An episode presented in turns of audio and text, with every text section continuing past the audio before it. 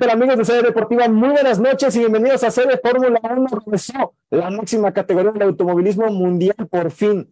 Los autos más rápidos del planeta están de vuelta y así, con un gran premio de Bahrein que estuvo bien o la emoción de que era la primera carrera en un buen rato. Ya lo estaremos hablando. Rodrigo Torres, quienes habla, una producción comandada por el grandioso Juan Carlos Vera.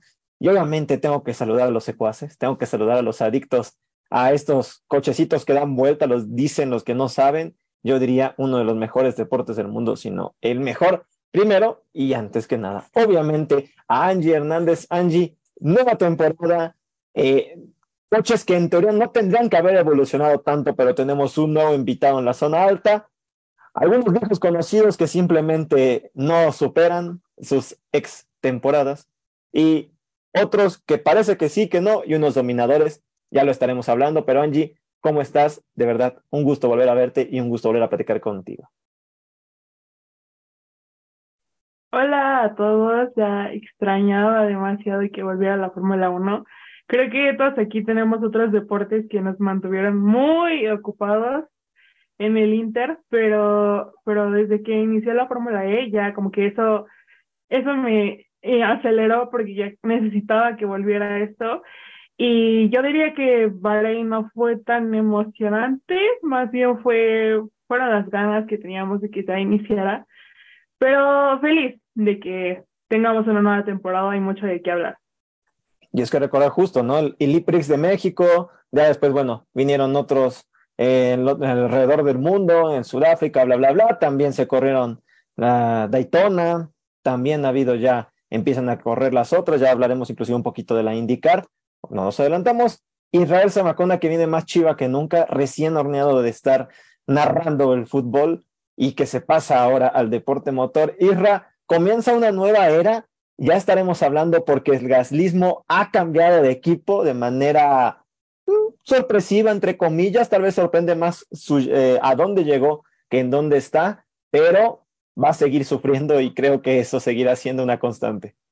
¿Qué tal? Un placer saludarte, Rodrigo, Angie, Isaac, Juan Carlos de la producción y a toda la gente que se ha conectado a través de la señal C Deportiva, nuestra primera emisión del año, en donde siempre nos agrada platicar de, de esta temporada que se nos viene. Yo estoy de acuerdo con Angie, la temporada, eran más las expectativas, las ganas de volver a ver este circuito, ver correr a, a estos grandes competidores, que a final de cuentas, pues fue una carrera que en las que te gusta, las últimas 20 vueltas ya estaba resuelta, en donde con, con, con tranquilidad Max Verstappen ya estaba llevándose el, el estaba ganándose, llevándose el triunfo. Incluso hay una pequeña discusión ahí que tuvieron con Checo de que le pidieran ahí modular cierto tipo la, la velocidad. Y hablando de gaslismo, fíjate, hizo una gran carrera, pero creo que muchos no, no, le hicimos caso por lo de Fernando Alonso, que también tiene mucho mérito, pero de Gasly salir del pit lane, subir 11 posiciones, haber hecho una gran carrera como la que se aventó para sumar puntos, tiene mucho mérito, pero se fue opacado porque Fernando Alonso, pues es Fernando Alonso. Y creo que sí, ¿no? Por lo que vimos en los test de la semana pasada, lo que hizo Gasly, evidentemente para mí es uno de los pilotos del día. No nos apresuramos, ya estaremos hablando del francés en un equipo francés, con un compañero francés y que se ven muchos problemas hablando francés. Pero Isaac, ¿cómo estás? También me da muchísimo gusto volver a verte, mi buen amigo. Una temporada que se prevé complicada para las flechas negras otra vez. Se ve bastante cuesta arriba eh, ya veremos cómo trabaja, pero sobre todo lo complicado que va a ser no nada más competir este, año con Ferrari, sino con el nuevo invitado, que es su cliente. Y tal vez eso es lo más llamativo que tiene Mercedes en este inicio de temporada. ¿Qué tal y cómo estás, mi buen Isaac? ¿Qué tal, Rodrigo? Un gusto saludarte a ti, a Angie, a Irra. Ya, ya los extrañaba, ya, ya hacía falta Fórmula 1. Más de 100 días sin Fórmula 1, más de 100 días sin esta eh, competencia y, y sí, la verdad es que para Mercedes va a ser una temporada muy, muy fuerte porque antes, pues bueno, competía contra Red Bull cuando dominaba Mercedes. Luego bajó y compitió quizás a la par con Ferrari para ver quién podía ser el mejor, eh, el segundo mejor. Y ahora, pues se une a la fiesta Aston Martin con un Fernando Alonso que tiene un plan. Creo que recordaremos aquel plan que tuvo con Alpine, ahora lo tiene con Aston Martin y, y rápidamente pues eh, algo peculiar, algo que, que, parece chistoso, pero es una realidad.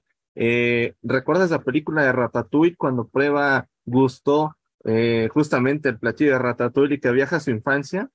Justamente la pelea entre Fernando Alonso y Luis Hamilton nos recuerda aquellas peleas que tuvo justo cuando los dos competían en McLaren, cuando eran compañeros de equipo, aquellas icónicas peleas que tuvieron, pues ahora nos, nos, este, nos repiten esa magia. Esa temporada que gracias a esas peleas terminaría siendo campeón Kimi Raikkonen, el último campeón con Ferrari, imagínense de cuándo estamos hablando, era 2007, entonces yo tendría 11 años. Ahí no, de lo que, 11 años. De ahí todavía me acuerdo que mi papá me contaba, ahora que tuviera noción, ya después lo vimos con el tiempo y todo lo que sucedió.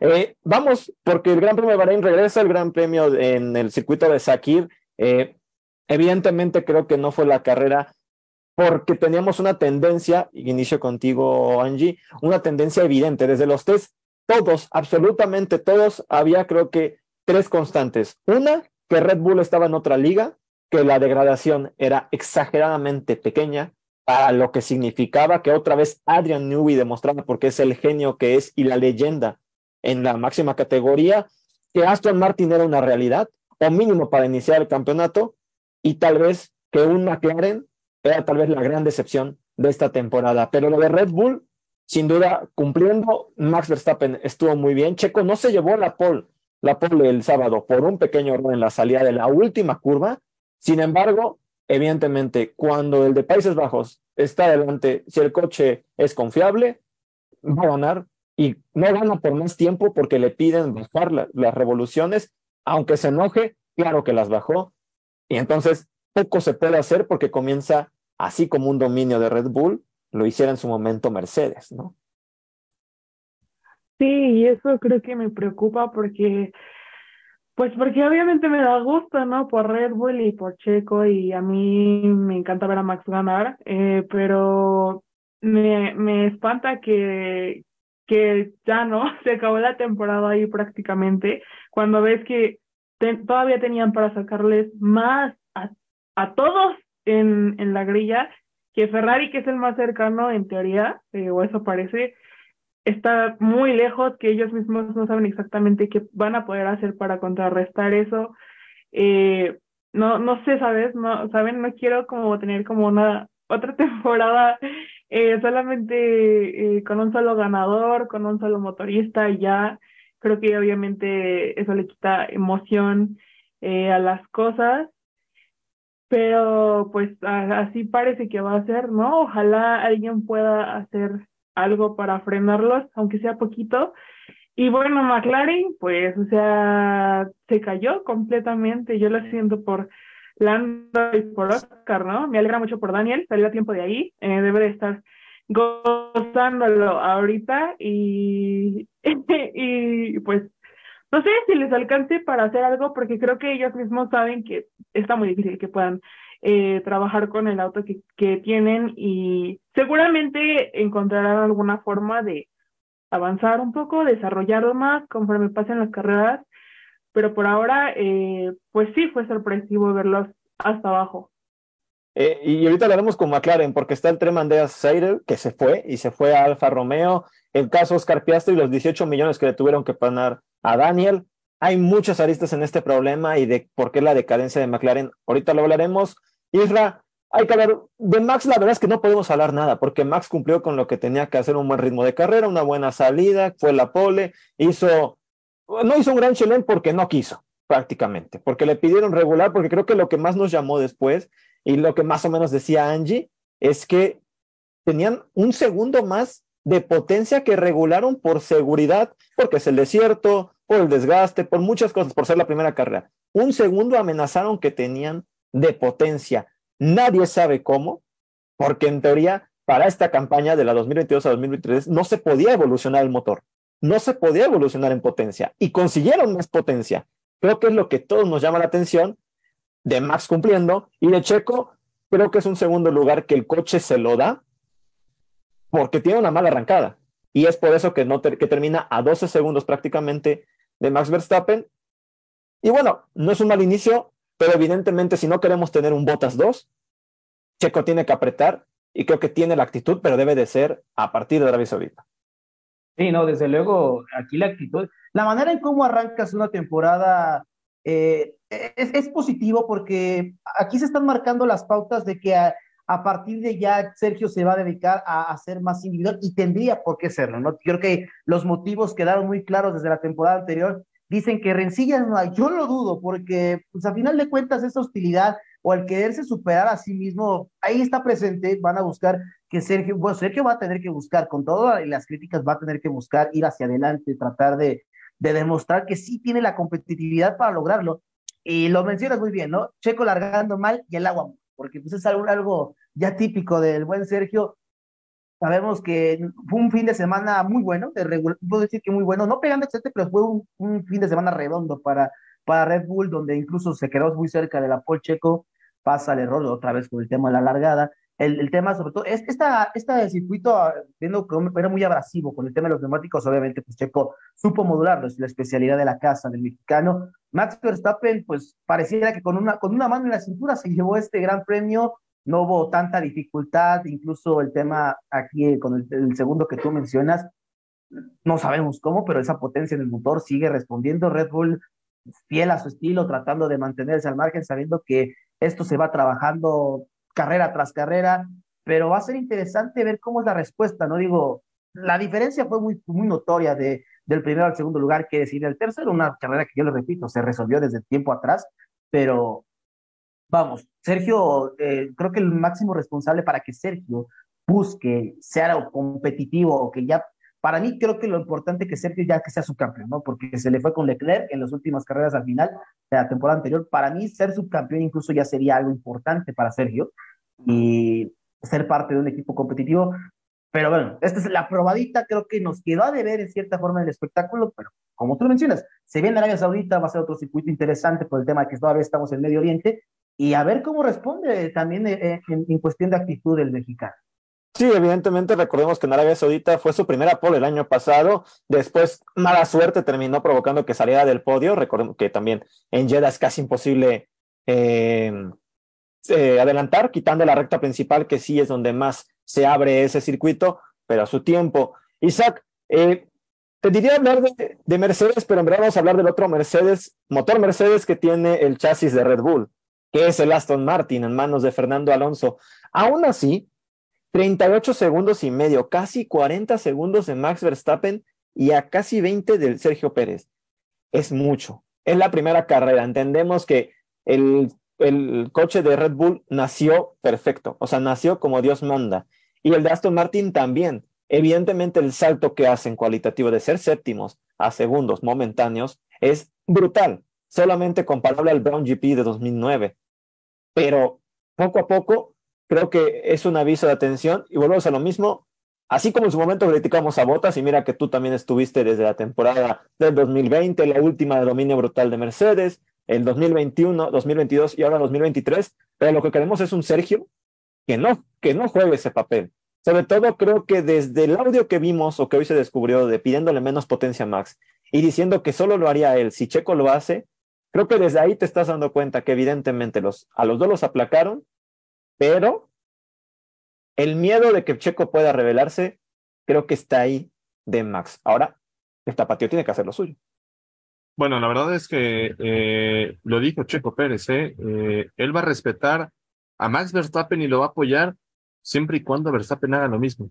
Si en su momento se requiere que Verstappen lo apoye, que eh, le deje pasar o cualquier situación que, que necesite Max ceder para que Checo pueda avanzar, él va a respetar lo mismo que se le diga. Si él tiene que ceder la posición para que Max Verstappen eh, pueda, no sé, sumar más puntos en caso, y esto le digo en caso de que Ferrari, Mercedes, Aston Martin le estén pisando los talones, pues Checo Pérez va a hacer esa labor eh, de sacrificio, y lo dijo él, yo lo voy a respetar y lo voy a seguir, pero cuando Verstappen no haga lo que el equipo le pida y no me apoye en cuanto yo lo necesite, yo me voy a olvidar de volver a apoyar. Entonces creo que esto, eh, pues también marca que, que no quiere ser un Valtteri Bottas, y lo digo con mucho respeto. Valtteri Bottas hizo un gran trabajo en Mercedes, de verdad para mí eh, fue un gran copiloto, eh, un, un gran compañero de equipo para Hamilton.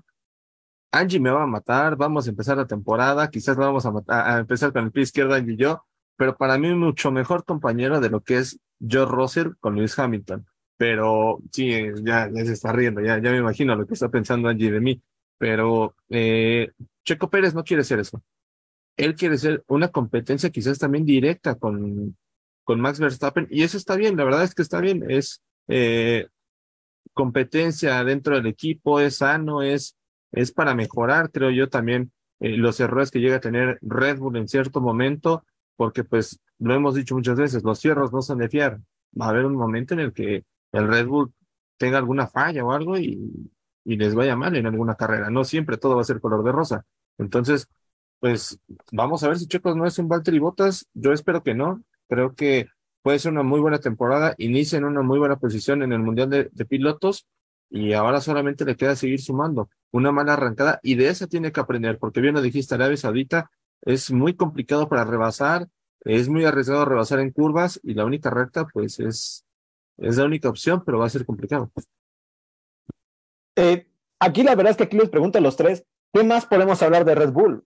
Cumplieron lo de los test, tienen ritmo, no degradan, tienen dos pilotos que cumplen, evidentemente tienen el bicampeón del mundo. ¿Qué los puede detener? Tal vez sería la única pregunta a, a quien quiera responder, porque creo que no podemos hablar más de ellos. La verdad es que fue una carrera perfecta que solo porque no tuvieron el punto extra de la, de la vuelta rápida, no se llevaron todos los puntos de este Gran Premio. Y es importante dejarlo claro, ¿no? Porque el Red Bull encontró, o bueno, ha manejado esa estabilidad desde la temporada anterior, sabe perfectamente que, más que nada mantener un orden desde la salida, tratar de que incluso la, las expectativas o lo que se llegase a decir en una posible enemistad entre Checo y Max ahora no ha repercutido porque van a buscar eh, van a buscar la manga del muerto, van a buscar la aguja en el pajar para tratar de desequilibrar esto, el ritmo que maneja la escudería de la bebida energética, pero han sabido manejar con la presión, han sabido tener esa potencia. Y digo, como dice Isaac, puede haber un error, sí, porque el error puede tener cualquiera, pero por ejemplo, a mí me llama la atención lo que está haciendo Aston Martin, es un gran inicio, 55 puntos hizo la temporada anterior. En esta llevan 23. Ya llegaron a la mitad de lo que hicieron en un año.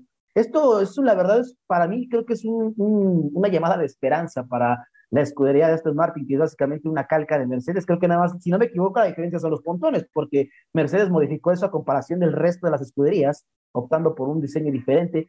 Eh, pero Red Bull caminando. De momento caminando. Digo, este programa, así como la temporada llega a ser muy volátil, ahorita estamos mencionando que hay estabilidad, pero esto es un vaivén de emociones, esto es una montaña rusa que puede ir subiendo y bajando. Y es que se calculan que después de Bahrein vamos a Arabia Saudita, Australia y hasta la cuarta ronda en Azerbaiyán, que ya entramos al límite de la gira europea. Recordemos que luego será ese salto inexplicable hacia Miami y regresamos para otra vez eh, el premio de Emilia Romagna, que ahora es un poquito más tarde, pero hasta ese punto no va a haber mejoras. Es decir, que tendríamos cuatro a cinco carreras donde Red Bull va a dominar de inicio. Ya lo dijo Isaac, los fierros no se pueden confiar en ellos, algo se puede romper, si no pregúntenle al que vamos a hablar justo ahorita, porque tendremos que hablar de Aston Martin. Pero Angie, la esperanza cada año va perdiéndose. El meme desde de Arribavene y todo su séquito con la cara de payasos parece que pasan y pasan. Ya tenemos a Binotto, ahora tenemos a Fed Basser. No sé quién va a llegar después. Pero es que lo de Ferrari simplemente es brutal. Tienen ritmo a una vuelta, tienen motor a una vuelta, como nos han demostrado, pero la fiabilidad de nueva cuenta no está ahí. No puede ser que les falle una batería y la siguiente salga mal en la primera carrera del año cuando solo puedes usar dos baterías sin penalizar.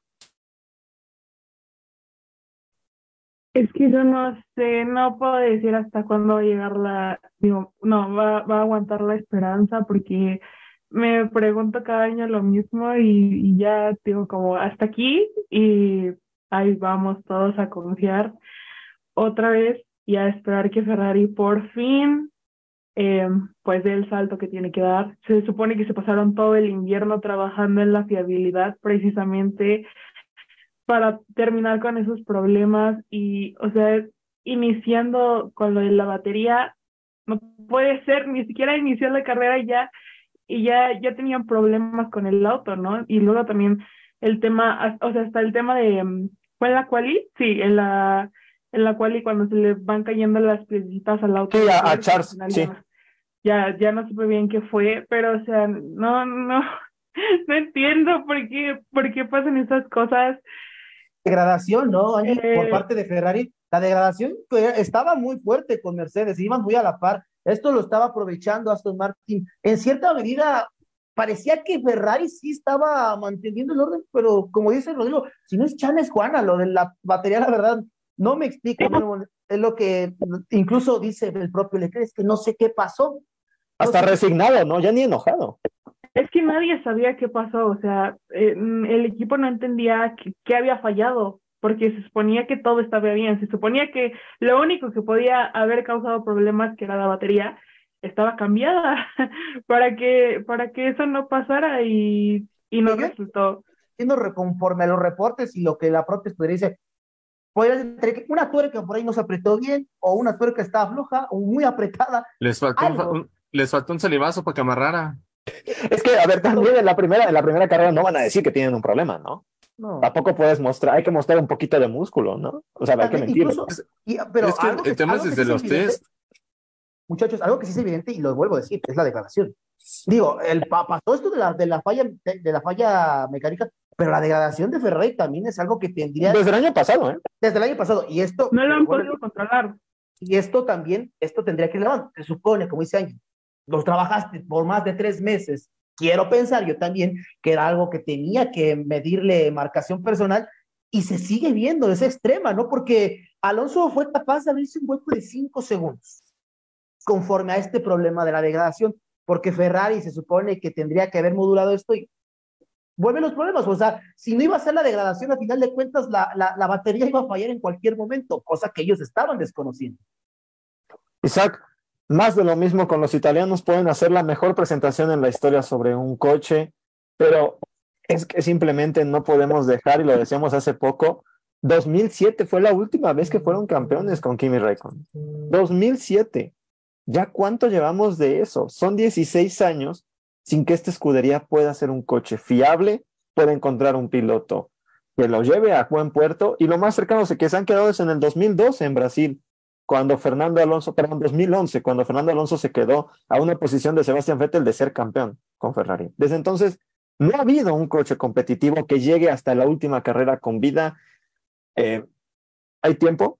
Carlos Sainz termina en un cuarto lugar peleándole y sufriéndole a Hamilton, inclusive él hablando de la degradación, de que si defendía más, defendía más con el caso de Fernando, se iba a ir al traste y seguramente hubiera acabado en una sexta, séptima posición, de acuerdo a lo que vemos en los tiempos. Pero bueno, volvemos a lo mismo, es la primera carrera, el coche a una vuelta otra vez es de calidad y tal vez en un circuito como Jeddah donde es difícil rebasar, va a funcionar eso, pero primero hay que completar las vueltas, los puntos y se ganan el domingo. Bueno, la verdad es que eh, sí, 16 años es, es mucho, de hecho es la mitad de mi vida. Desde la mitad de mi vida Ferrari no gana un título, eh, entonces eh, Ah, caray. Yo te hacía más chavo. Yo, te digo más de la mitad, ¿no? Yo te hacía más chavo. o sea, Sí, sí, No. más de la mitad, mucho más, Más, de la más de la mitad, exacto. Ya, ya es el sueño, es el sueño. sí, ya es el cansancio, disculpen, las matemáticas eh, no son lo mío. Por eso no soy ingeniero en Fórmula 1, sino ya, ya, ya estuviera ahí. No, la verdad es que eh, Ferrari es un caso perdido. Eh, lo, lo veo de, de esa forma porque según llevas a los mejores, a los mejores ingenieros, llevas a- a- al mejor equipo, eh, los mejores pilotos, el mejor motor, el, el equipo, yo creo que con más historia en el mundo del automovilismo, no solo Fórmula 1. Hablamos de Mans, hablamos de, otras categorías en las que Ferrari es, es Ferrari. O sea, lo, que le decían una vez a, a Niki Lauda cuando llegó a, a Ferrari, eh, él decía que, que el auto era una porquería, el motor era una porquería, no tenía estabilidad. no- Y un, un mecánico le dice, es que no puedes decir eso. ¿Por qué no? Porque es un Ferrari. Y eso es lo que, lo que nosotros pensamos. Ferrari es competitivo porque es un Ferrari. Pero honestamente no, ya no da.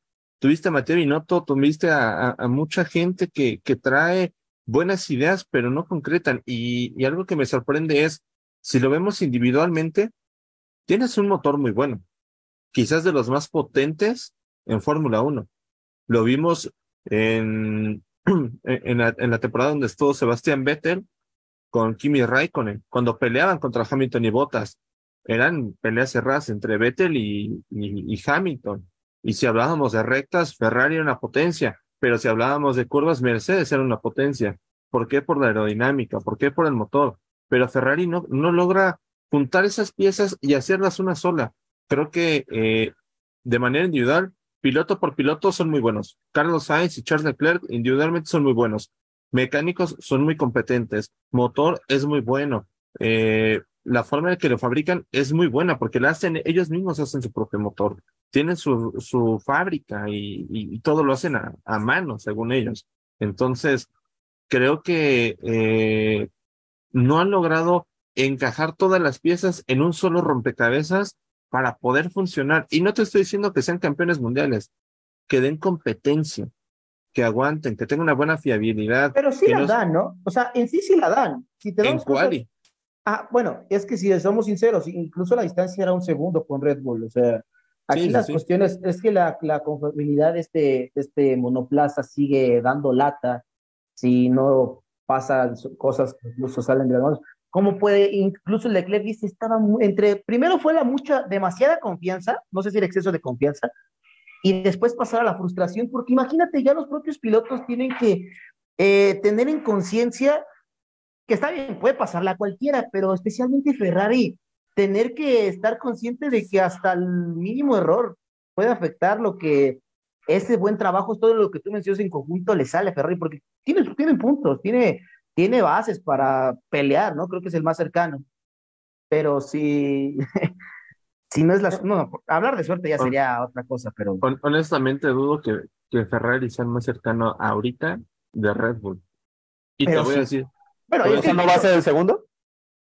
Porque incluso Red Bull, picando para generar más calor en todo esto, dijo que la, la competencia es Alonso. Exacto. Entonces, Angie, ¿Ferrari no es segundo? No, yo digo que Ferrari tiene que ser segundo. Tiene, pero es. Pero es. sí, sí, lo es. Dilo, dilo. No, no, y, Red Bull habrá dicho que Alonso, pero Max dijo que es Charles. O sea, le dijeron directamente, tu rival es Fernando Alonso y él dijo, no, es Charles. El problema es que sería Charles si tuviera un buen, un buen motor y un buen auto para competirle. Créeme, y, y te lo podría apostar, si Charles tuviera un auto que en verdad compitiera contra un Red Bull, sería increíble ver la Fórmula 1 más de lo que ya es. ¿Por qué? Porque son dos futuras promesas. Bueno, una ya lo, una ya lo es, ya es una promesa, ya, ya es campeón mundial. Pero Charles, con un buen Ferrari, ¿qué no haría? Fíjate que aparte creo que me quedo con eso para cerrar el tema de los italianos, y lo dices bien, Isaac.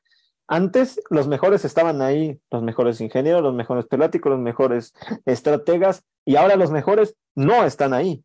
Inclusive vemos como, por ejemplo, por el equipo que vamos a hablar ahora, la gran sorpresa, ¿quién se llevó a ingenieros de Mercedes? ¿Quién se llevó a ingenieros y mecánicos de Red Bull? ¿Quién creó un auto de cero. ¿Quién se llevó a un bicampeón mundial y por qué este Aston Martin es tan bueno? Angie, ¿es tan copia de Red Bull como nos dicen? Es un, utilizar lo mejor del motor Mercedes, gran motor, lo mejor de la aerodinámica que tiene y unas manos fantásticas como Fernando que enloqueció a un país, que me queda claro que España es mucho más aloncista que el pobre Carlos Sainz que simplemente está de paso y no lo pelan aunque esté en Ferrari. Pero este Aston Martin parece de real de inicio. Esperen, antes de que hable más, ¿sí me escuchan bien? Porque me estaba trabando. no, sí, ah, Para no perder la costumbre. Sí, sí, sí. Este, el día que tenga buen internet, supongo que ese día Ferrari triunfará. Entonces todavía falta. Pero, este, Ah, yo creo que es bastante parecido, ¿no? Eh, pero no sé si lo hayan copiado tal cual, pero de que la base es completamente el Red Bull, no tengo duda de que lo es. Y, y, era cuestión de tiempo para que Aston Martin, yo creo en lo personal, aunque no hubiera copiado el Red Bull y hubiera hecho su propia propuesta, eh, para que comenzaran a, dar resultados, ¿no? Y, y para eso eh, Lawrence Stroll invirtió tanto dinero. Eh, dijo, ok, voy a comprar el equipo necesito tener a los mejores, eh, no me importa lo que cueste, eh, te lo pago, pero ven y trabaja conmigo. Y sí, la temporada pasada hubo muchas quejas eh, porque no estaban funcionando, pero yo lo dije desde la temporada pasada, era cuestión, no, yo no esperaba que ya en esta estuvieran listos, pero cuando, cuando inviertes tanto con... Canadá le vi mejor a Aston Martin, ¿eh? La verdad, como por Canadá, yo vi un poquito, como que en cierta manera las cosas se iban a acomodar para Aston Martin, sí. iban a dar. Sí, y cuando traes a, al, a los quienes fueron campeones con Red Bull y con Mercedes, eh, quienes saben cuál es la clave de la victoria, eh, tienes el presupuesto, o sea, les pones todo para que ellos trabajen, hagan lo suyo, hagan lo que saben hacer y te den el mejor auto, ¿no? Eh, y si tienes que copiar algo de alguno, pues lo vas a hacer, ¿no? No son los primeros ni serán los últimos. Bueno, ya lo hizo Racing Point, ¿no? El propio uh, ex Aston Martin.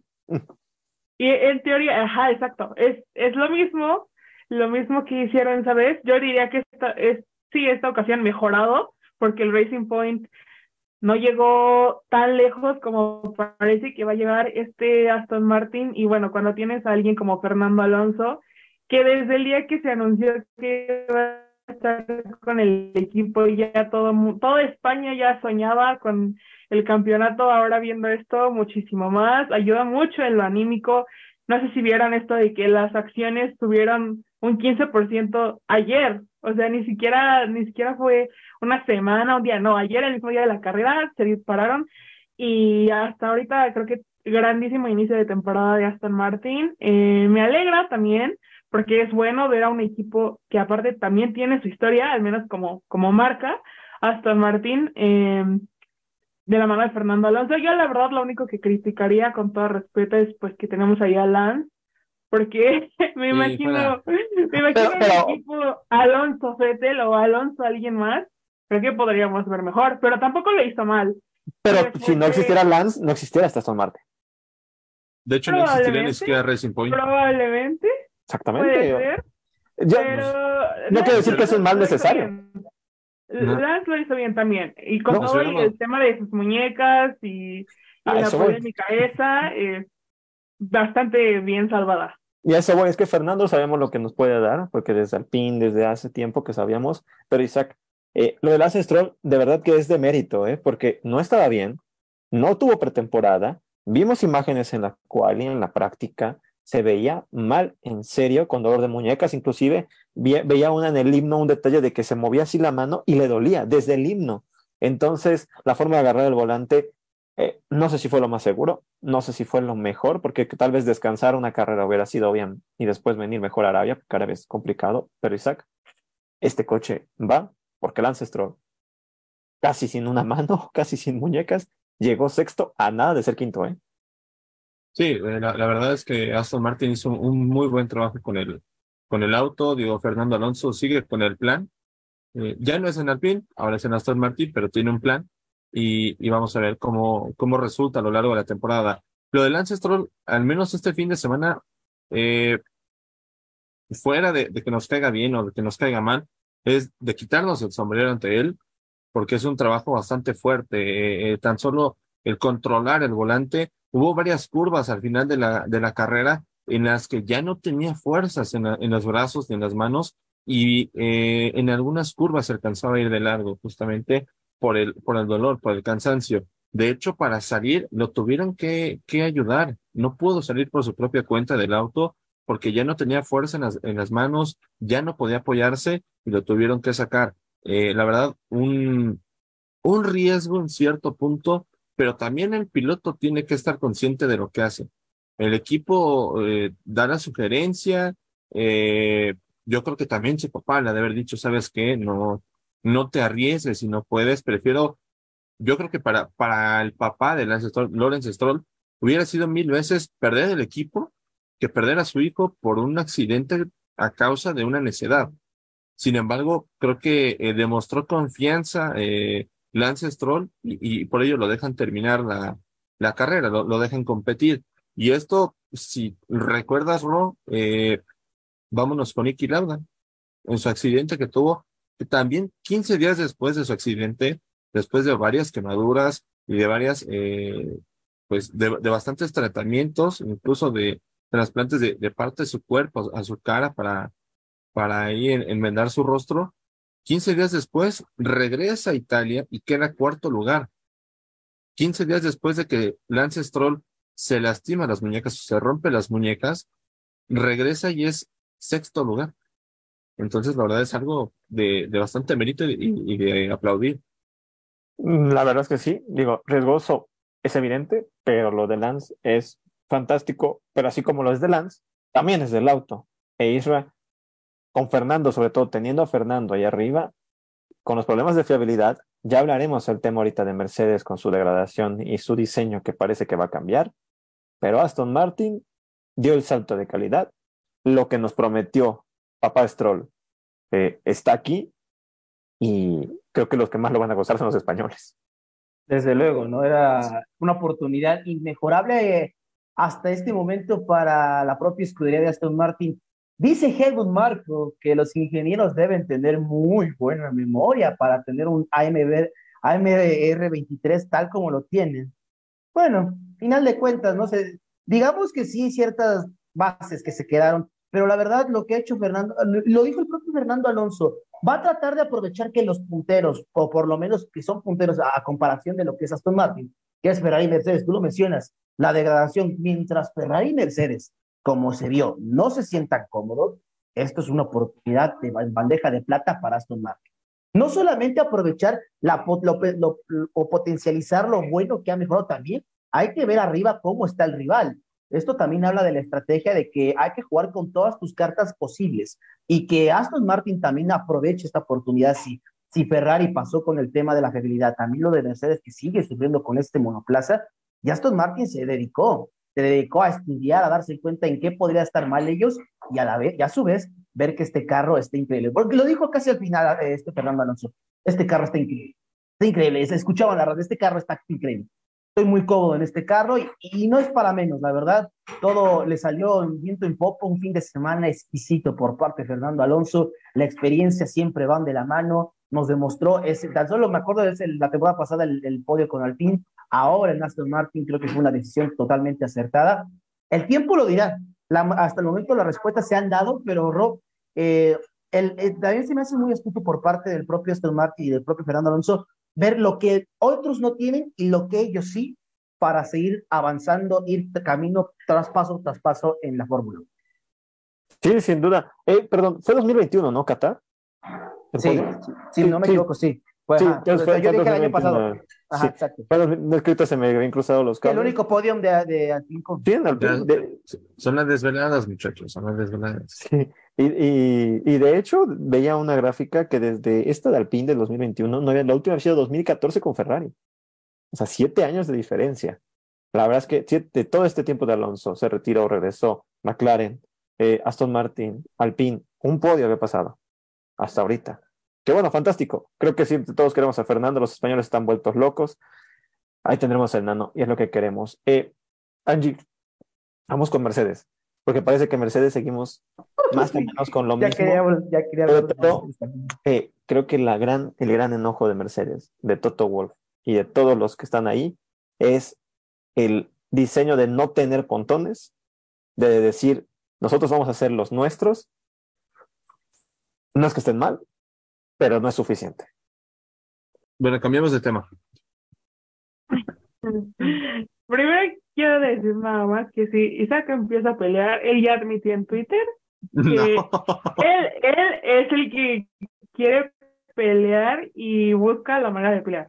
Ya, habiendo dicho eso, sí lo dijiste, ahí, ahí tengo la prueba. Este, ¿Después de comerciales? Sí, después de, de esa pausa, eh, Toto ya lo dijo, no sabe cómo, pero tienen que tener un diseño nuevo sí o sí y rápido, porque este no les funciona para lo que quieren lograr, que es obviamente mejores resultados.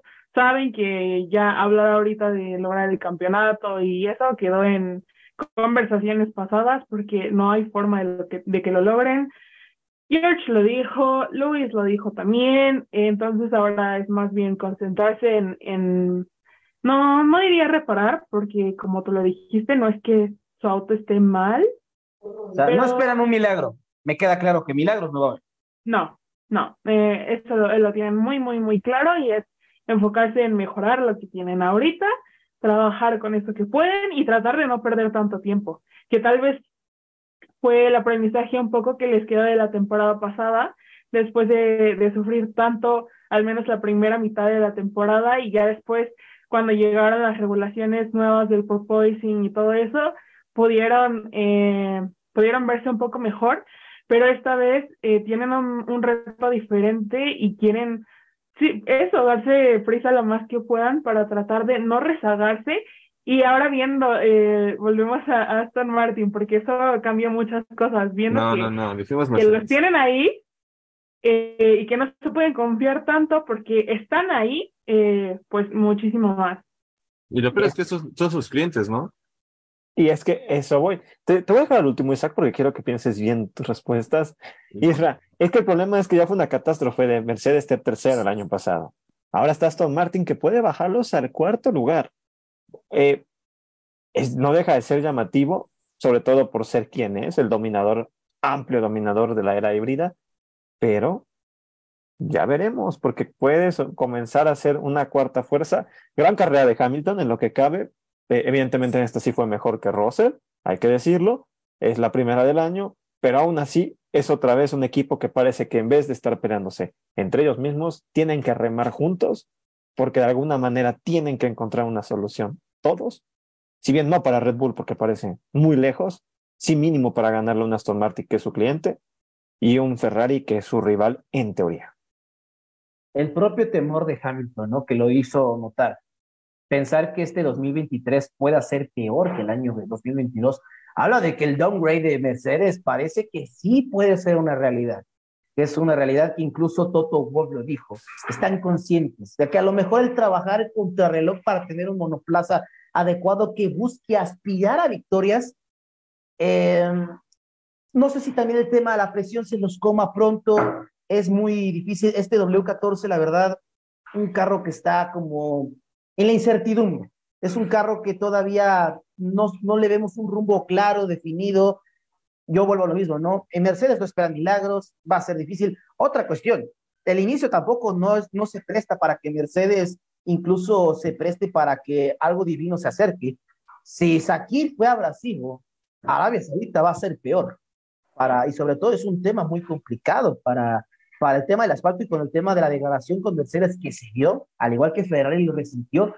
La prueba va a ser difícil. Si de por sí las cosas no se están dando, los circuitos que se vienen, el gran paso que trae Red Bull, parece que no. O sea, al momento, al, momento Mercedes va a tener días, días para pensar cómo va a estar este W14. Va a ser este carro que aspire, que haga algo, porque ya bajarte una cuarta posición aprovechando, yo vuelvo al mismo, le doy mucho mérito a Aston Martin, pero que también se ponga a estudiar lo que están dejando de hacer los otros, ayuda demasiado aunque eh, una escudería como Aston Martin esté tomando vuelo y que Mercedes, pues ya lo dices, no, en lugar de aprender a, a tener una competencia interna con un buen carro, ahora van a tener que ir de la mano, porque si no, esto puede irse en picada.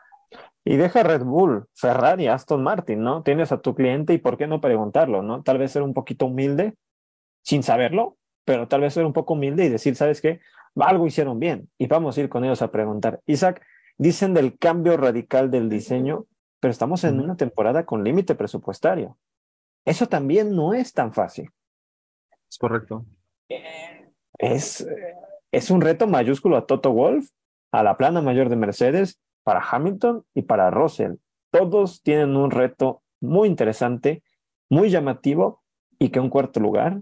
Aparte, perdón, la verdad, yo no había, sobre todo con lo que dijo Hamilton, hace rato que no sentía temor, como literal un temor por parte de Hamilton, y sabemos que, y conocemos las virtudes que tiene el británico, Isaac, para, para que, que, lo diga? para que lo diga él, es que realmente la cosa es seria. Es que, eh, bueno, vamos, vámonos por partes. El tema de Hamilton, pues Hamilton llega a un punto en que también se vuelve a hacer un Fernando Alonso. Fernando Alonso no tiene pelos en la lengua. Y honestamente, si tiene un mal auto, lo va a decir en prensa o lo va a hacer donde sea. El, el auto es malo. Le preguntaron que qué era mejor eh, actualmente, un Aston Martin o un Alpine. Era mejor un Aston Martin para él. A lo mejor para muchos es lo contrario, ¿no? Eh, ahora con lo del límite presupuestario, pues entonces eh, sí, eh, Toto Wolf quería hacer el cambio desde las prácticas, desde la semana pasada, que fueron los test, igual en Bahrein, se dio cuenta que sí, eliminó el purposing, pero tiene bastantes fallas en aerodinámica. Algo que no le pasó a Mercedes, no se comía tanto las gomas. Ahora se las devora igual que Ferrari. Eh, también en, cuestiones de, aerodinámica le cuesta mucho trabajo también las curvas, algo que Mercedes dominaba siempre y era quizás su mejor virtud para, para el equipo alemán. Después, eh, con estos cambios, yo creo que eh, todo, toda esta mala racha, todo este mal paso que está teniendo Mercedes es desde que perdió Hamilton con, con Verstappen. Y te lo voy a poner así, y, y te voy a decir el por qué.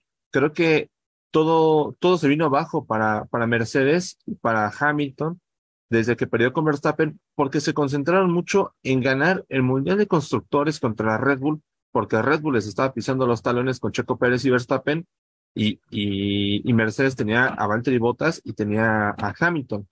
Y también se concentraron mucho en que Hamilton ganara el título mundial.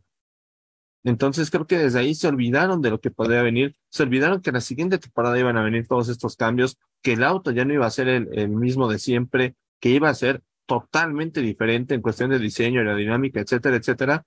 Y, y creo que desde ahí eh, les costó trabajo a, a, los alemanes poder crecer y poder ser lo que eran hace unos años atrás. Ajá. Isaac, esta pregunta, y ahorita le pregunto también la misma a los dos, ¿cuánto tiempo puede aguantar Hamilton sin un coche ganador? Honestamente no sé. Creo que basta que se vea. Porque también es para detenerse, ¿eh? para aguantar, ¿eh? porque no creo que aguante tanto como Alonso. Sí, no. Eh, vamos a ver qué, qué, tanto aguanta y qué tanta eh, energía y, y, qué tanta. Tiene contrato de dos años más, ¿no? ¿Verdad? Sí, si no me recuerdo si son dos años más, pero pues hay que, hay que esperar qué tanta actividad positiva tiene, eh, tiene Hamilton. ¿Cómo, ¿Cómo, va a ver a, a Mercedes? Eh, si no empiezan a crecer, si no empiezan a corregir errores, pues van a, a tener que buscar otro piloto porque Hamilton se puede ir con un Ferrari que a lo mejor pueda crecer, con un eh, dúo de Verstappen-Hamilton, si es que Checo Pérez eh, en algún momento ya no quiere llegar a renovar, o, o Hamilton se va a un equipo de media parrilla, sabiendo que va a ser un piloto de media parrilla y no va a tener tantas oportunidades para ser un campeón del mundo nuevamente. Entonces, hay que esperar eso. Toto Wolf quiere cambiar el auto por completo. ¿Quiere un Ferrari o quiere un Red Bull en cuestión aerodinámica? Por, por el diseño, por todo. ¿Quiere un, un Red Bull o un Ferrari? Y quiere solucionar el problema del piso del coche. Entonces. Mucho, muchos cambios para poco dinero. Y, y además hay que ver si los va a hacer, de qué se va a olvidar. Si se va a olvidar de potencia, si se va a olvidar de motor, se va a olvidar de purposing, se va a olvidar de algo algo se tiene que dejar a un lado para meter de dinero y hacer esos cambios. ¿Cuántos años aguanta Angie Hamilton? Si no mm, que los que le quedan de contrato y después se retira ya.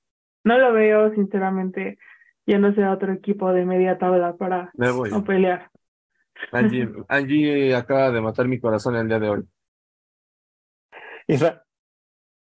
Fíjate, es importante ver cómo cómo también lo, en lo, psicológico puede repercutir e, esta acción, ¿no? Si Hamilton tiene que, o, ya la propia, tanto Russell como Hamilton, como todo Mercedes son conscientes de lo que hay disponible, incluso va a haber carreras que sí, va a haber carreras ni al caso, va a haber carreras que tal vez aspire a algo, pero ya no va a haber esa consistencia como para aspirar a algo diferente.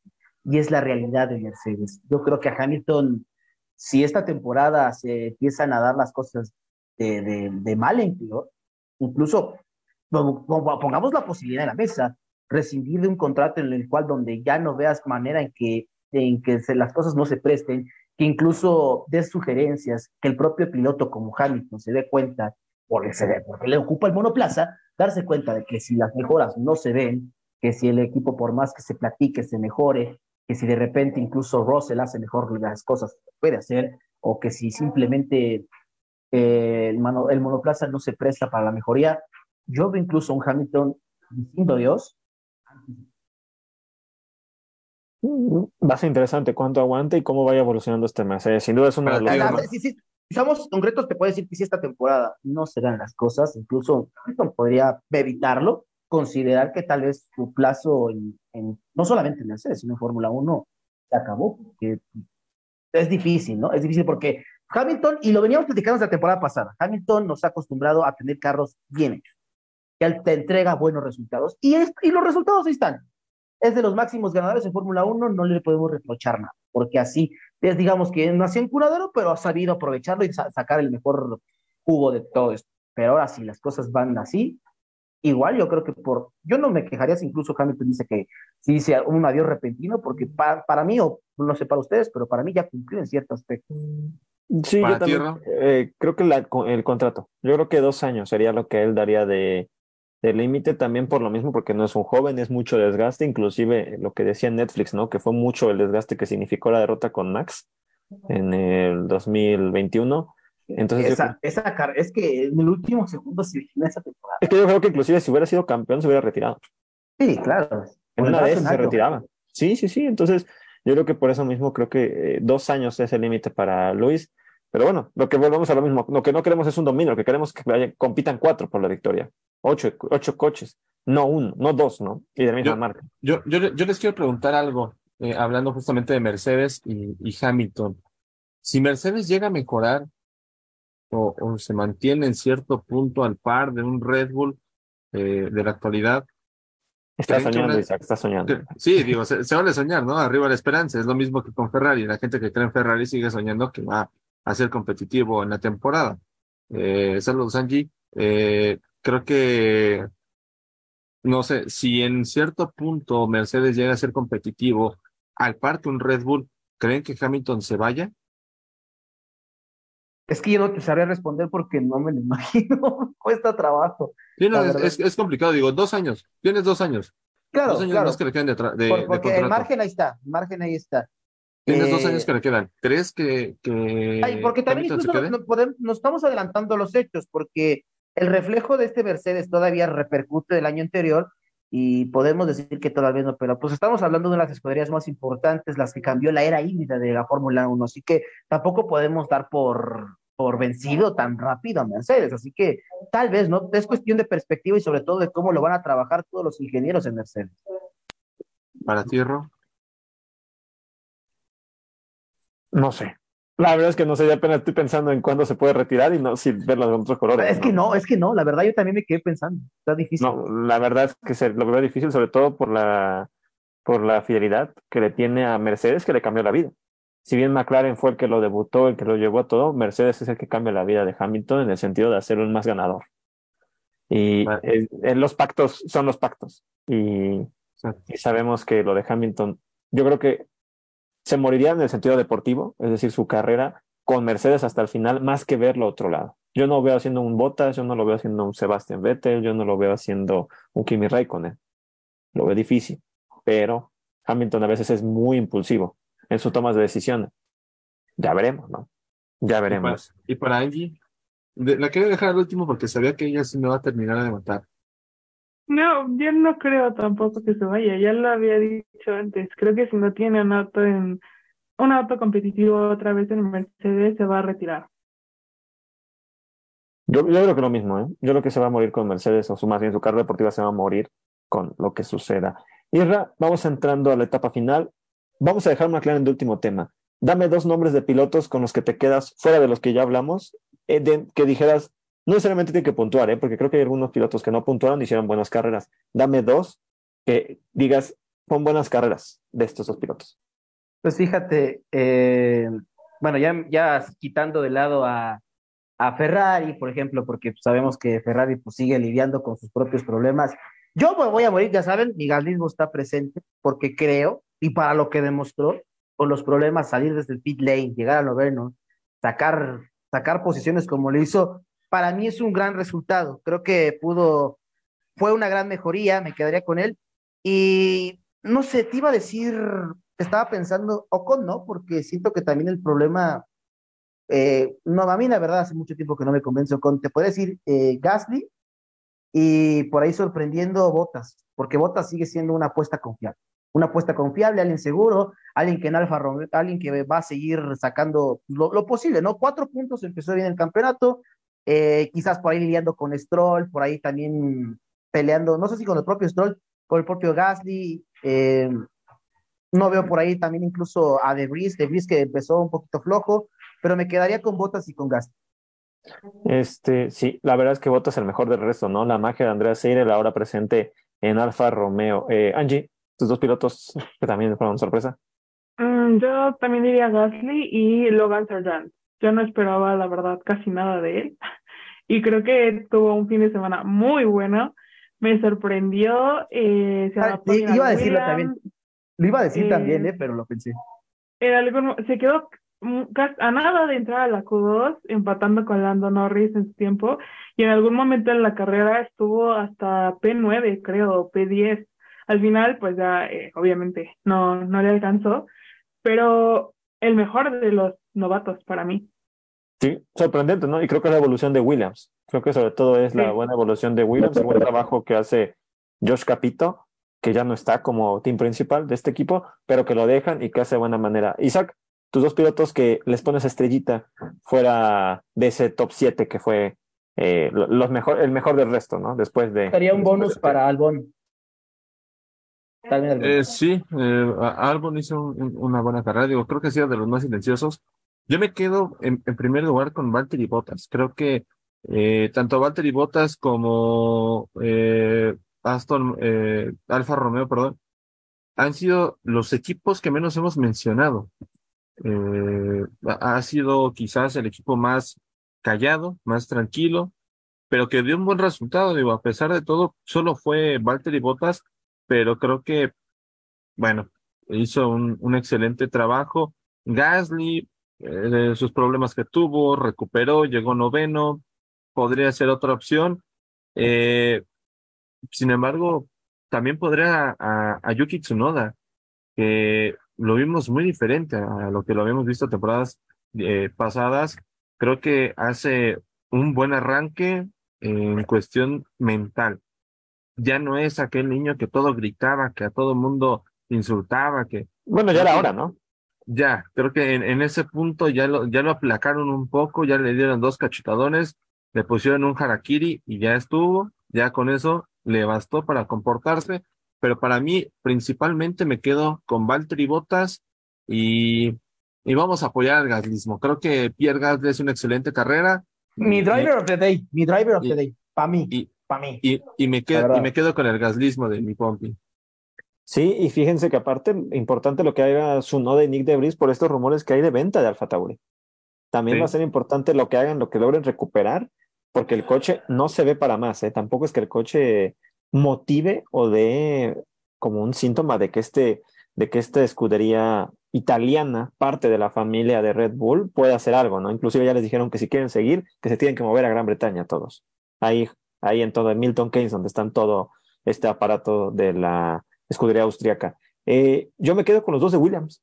Fíjense que yo me quedo con Alex Albon y con Logan Sargent. Sobre todo creo que Logan Sargent llega sin una, sin una Fórmula 2 ya, llamativa. Se me hace un caso como Wen Yusou que llegó, o sea, es un piloto bueno, pero no es una hiper superestrella como lo es Piastri, como era Leclerc, como lo era Russell, lo que era inclusive parte Norris sin llegar a ese punto, pero que sí era como wow, ¿saben? Y este Logan Sargent, muy bien, buen, buen Williams, tiene que aferrarse porque de esa posición 12 a esa posición 10 es muy complicado y solo un Alex Albon, ¿no? Esa calidad de pilotos, por cierto, el anglo-tailandés demostrando que era un gran piloto y que, y que lo quemaron en Red Bull, pero Logan Sargent tiene que dar ese paso, primera carrera, buen debut, pero ahí vamos para la esperanza de Estados Unidos. Nos vamos con el último tema y empiezo contigo, Isaac, la debacle de McLaren. Creo que si hablamos de Ferrari, lo de McLaren pinta horrible, pero horrible es en serio. Ya no digo que se les reinició el Windows con Oscar Piastri y su volante.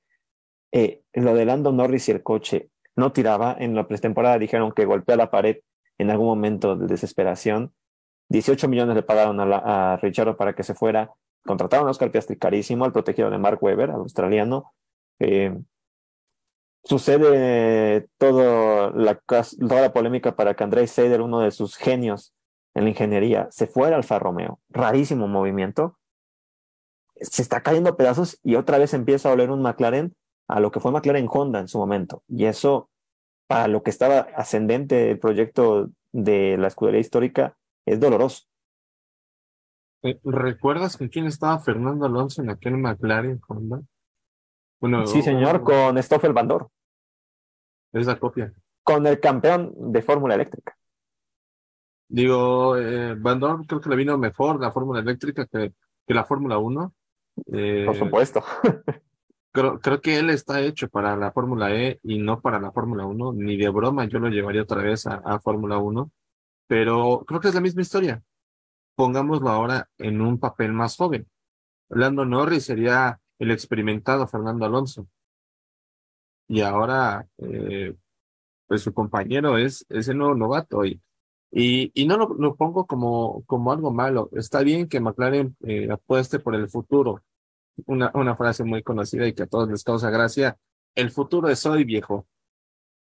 Muchos sabrán de, de dónde viene esa frase. Creo que para McLaren el futuro es hoy. Y hoy para ellos es Lando Norris y, y es su compañero de equipo. Se, se me fue aquí su, Sí, Piastri. no, Piastri, justamente Piastri y, Norris son el futuro para McLaren. El problema es que se olvidaron de que para un futuro se necesita un pasado. Y en el pasado tenían un buen equipo.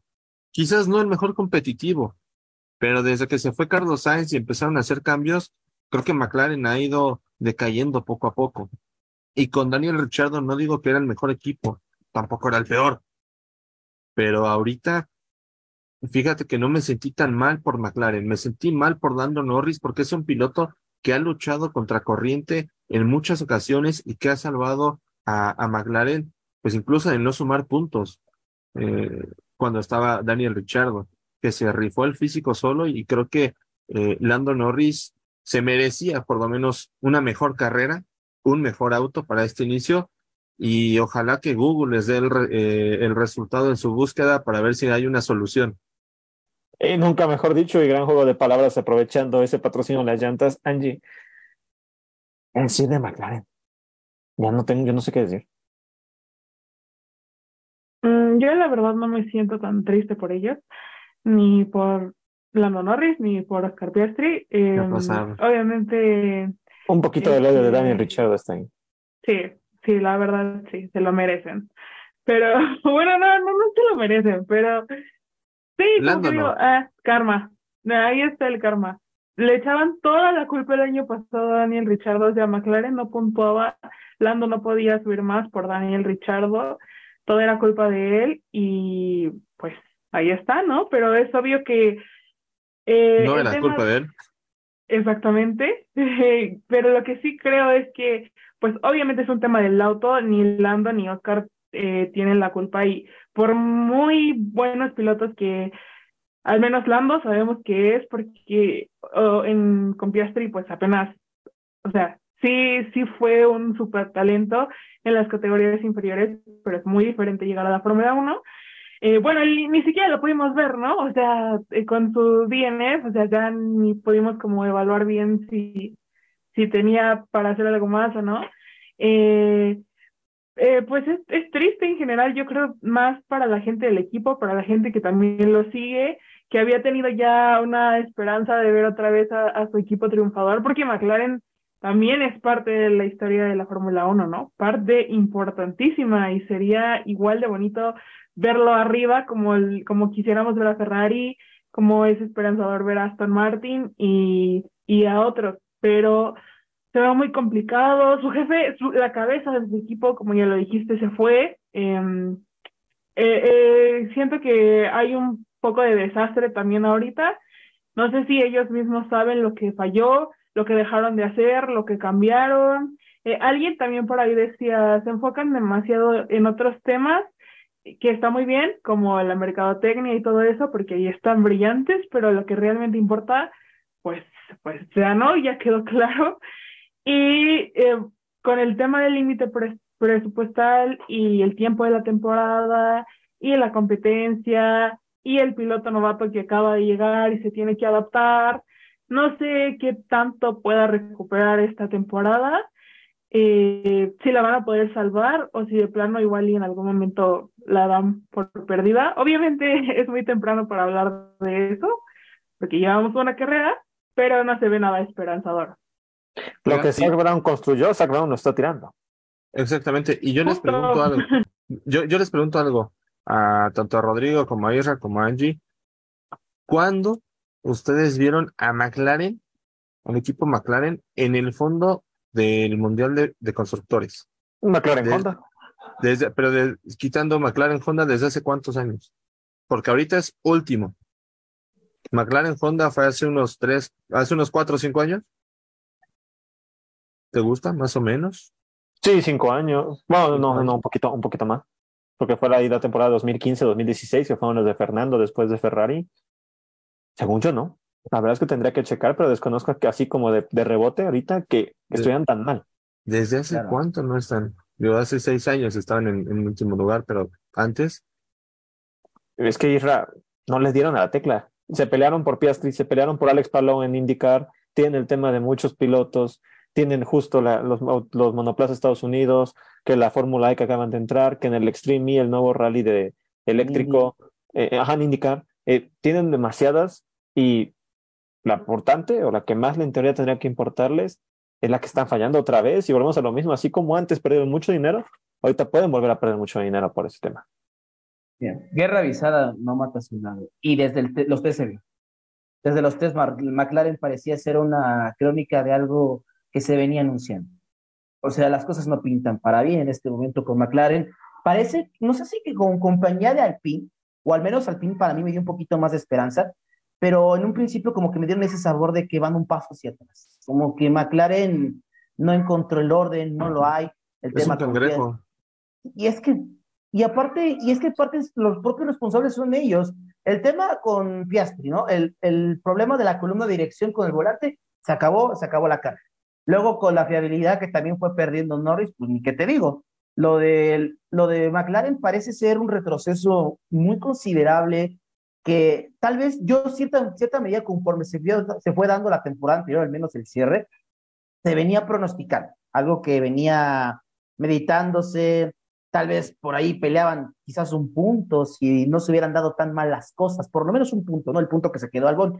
Pero de ahí en fuera, parece ser como dice Angie, no nos podemos adelantar a los hechos todavía, pero les el, el, el panorama para McLaren parece ir hacia atrás. Para mí creo que es hacia atrás, porque Norris parece ser que no sé si también la presión vaya otra vez a jugar contra, porque ya estamos hablando de alguien que va a cargar con una losa más pesada de lo que ya era. Lo de Oscar Piastri, que también empieza, o sea, no es un debut que muchos esperas en Fórmula 1, sobre todo por las expectativas, como lo menciona Rock. Una cosa alguien donde no se espera, a lo mejor es un piloto rentable que no viene con tantas credenciales o con tantas estrellitas como lo viene Piastri, y esto se ha ido acumulando, se ha ido acumulando. No es como hablar de un tipo Mercedes que se le han dado las malas cosas o que Ferrari de repente se traiciona a sí mismo. Creo que lo de McLaren puede ir en decadencia siempre y cuando le pongan un freno. Sí, la verdad es que el tema es, eh, sí está complicado, sobre todo porque creo que bien lo dijo. ¿Crees, crees que incluso Pato ya alce la mano, ya aprovechando No. toda la poca? No, creo, yo lo dudo. No, porque, no, la- porque incluso los incluso hay medios Si ni Palou que puede, si ni Palou que tiene todavía la superlicencia, no lo hizo y no quisieron con ellos, la apuesta fue Oscar Piastri. No gastas 18 millones en un piloto, o más bien para deshacerte un piloto, si la apuesta no es Oscar Piastri. Ahora, ¿cuál es el problema que yo veo? Que McLaren, eh, ¿cómo decirlo? Por primera vez en mucho tiempo no tienen a alguien maduro que sostenga los golpes. Ya se les fue Dani Ricciardo, ya se les fue también Carlos Sainz, que quieras o no, era un poco más maduro en su momento. Fernando Lando Alonso. Norris, Fernando Alonso desde antes. Norris o sea, trabajar bajo presión. Así es Lando Norris podrá aguantar todo. No nada más tener a Oscar Piastri, ¿eh? aguantará todos los golpes que significará esta temporada para McLaren. No sé hasta qué momento se puede quebrar. También por la personalidad de Lando, que como todos son duros, pero Lando es un poquito más noble. Está más Sí, grande Lando- y... Dale, Angie. Landa eh, es más sentimental y de hecho él ha hablado abiertamente varias veces de que trabaja mucho con psicólogos, con un coach mental, porque le pesa mucho todo eso, ¿no? Como a veces el escrutinio público y estar en el ojo eh, mediático, al menos de Inglaterra, y todas estas cosas otras que hace de, de gaming y eso que también le suman como cositas extra, eh, pues ya hemos visto, ¿no? Que, que no, no es alguien como Max, por ejemplo, que le vale lo que digan y no le interesa y no muestra que le afectan. y es que cada cabeza es un no. Cada cabeza es un mundo. Y es que incluso para, para tratar de lidiar con presiones de esta magnitud, porque estás en boca de todos, estás en los reflectores a nivel mundial y obviamente Lando Norris tiene que encontrar escapatorias o por lo menos vías de escape que le den cierta tranquilidad o paz mental. Y se entiende. Yo entiendo que también Lando Norris, no por el hecho de que sea como es, también se, se obligue a, hacer algo que a la larga tal vez no se acostumbre o que le llegue a afectar. Lando trata de lidiar con esta presión, pero ahora, si pasa este inicio, eh, conforme las fallas, la fidelidad y todo que se le venga contando a McLaren, que apechugue más de lo que puede aguantar de forma natural Lando, pues va a ser difícil. Sí, la verdad es que sí va a ser bastante difícil, pero ya los veremos. Son muchas conclusiones para una primera carrera, ¿no? Y creo que todavía nos faltan 22. Y eso que estuvo medio medio. A mí la y eso que estuvo medio medio la carrera, que fue para mí un siete y medio. Tampoco cumple, pero tampoco para más. Siete y medio y no sube a ocho. Eso es Exactamente, siete y medio. No somos barcos. no estamos para ser barcos en una categoría que nos pregunté, que para ahorita nos presumía que iba a ser muy igualado el, y el límite presupuestario al parecer le ha venido muy bien a uno. Así con su momento en la híbrida le vino muy bien a otro. ¿No? Entonces. También le, viene bien a Williams, ¿eh? También. Sí, sí, sí. A ver, Williams le ha funcionado para cambiar y mejorar, que era también la idea, ¿no? Los de abajo poder subir. Y creo que Williams es el ejemplo claro de que lo han logrado. Y eso es lo, importante, es lo importante, ¿no? Jóvenes, señorita, no me quedan nada más, nos alargamos, pero rápidamente les pido Angie, tu top 3 para Arabia y mira que todavía queda tiempo. Um, Perdóname, tu tercer lugar, porque el top 2 está fácil. Este, bueno, voy a decir, voy a decir Leclerc. Creo que ya lo sabían, ¿no? El, Angie no pierde la esperanza. La verdad, ya se sabía. ah, y, el uno, y ya el uno y el dos, pero pues pues obviamente yo digo, bueno, voy a decir Checo y Max. Esperamos que o sea, sí. Checo 1 y Max 2. Esperamos que sí por el campeonato, Isra. Eh, Max primero, Checo segundo y te dejo otra vez a Leclerc porque sí, tal vez creo que se vale creer tantito. A ver ahorita. Isaac. Yo me voy a arriesgar, vamos a ver si le puedo atinar. A veces las quinielas más locas, las menos lógicas, son las que más resultados tienen. Me voy a ir con un Checo Pérez que va a quedar en primero, le va a robar la pole position y desde ahí va a arrancar bien. Me voy a ir con un Charles Leclerc, que esperemos que Ferrari le dé un, un auto decente, por lo menos para llegar en segundo lugar. Y esa no me la van a comprar, pero el tercer lugar para mí es entre Hamilton o Fernando Alonso. Hamilton lo hizo bien, ¿eh? Digo, y también Alonso tampoco está tan difícil, Isaac. Tampoco me dijiste Logan Sargent. No, el problema es que te quita Verstappen, lo que no te has dado cuenta. Claro, claro, no. Ese es el tema. Si yo te puedo decir, a mí me gustaría ver un podio checo, Carlos Fernando. Para que, los, para que los europeos salgan, les salga el coma, que les hispanoparlante. A mí me encantaría, a mí me encantaría. bueno, pero, pero, pero España son europeos. Yo dije hispanoparlantes. ¿Para ah, bueno. Pero para es que, arde Europa, para, que, para, que arde, para que arde Europa, porque la verdad, cómo les molesta a los que hablamos castellano, para que arde Europa, yo, a mí me encantaría también ese podio. Está muy difícil, ¿eh? No, no, creo que, no creo que ni tan difícil, ¿eh? Creo que ni tan difícil. ¿Y sabes por qué no, yo no voy a decir Leclerc? Porque creo que puede, en una de esas, con el tema de las baterías, puede ya salir el primeras este, penalizaciones. ¿Sí? Y en, y en, y en, y en Jeddah, y en Jeddah es muy difícil adelantar. Entonces, yo por eso no pongo Leclerc, por el tema de la batería, pero yo creo, yo quiero confiar en Checo, Max, y yo me iría con el señor Hamilton. Pero eso lo veremos en dos semanitas. Muchas gracias, Israel Macona, Isaac Rodríguez, Angie Hernández, Rodrigo Torres. Muchas gracias. Viene un año muy importante, muy duro, y la Fórmula 1 siempre estaremos ahí. Y ya saben que lo mejor está por venir a toda velocidad. Nos vemos en la próxima edición. Hasta luego.